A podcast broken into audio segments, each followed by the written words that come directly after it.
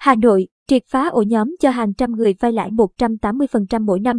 Một ổ nhóm gồm 6 đối tượng bị khởi tố điều tra vì cho hơn 100 người vay lãi lên tới 180% mỗi năm.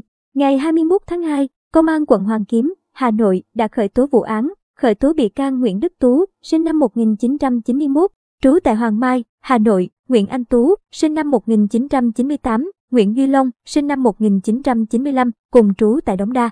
Hà Nội, Lê Quang Thưởng sinh năm 1994, Nguyễn Hoàng Tiến sinh năm 1998, cùng trú tại Phú Xuyên, Hà Nội và Nguyễn Đăng Tiến sinh năm 1999, trú tại Ba Đình, Hà Nội để điều tra về hành vi cho vay lãi nặng trong giao dịch dân sự.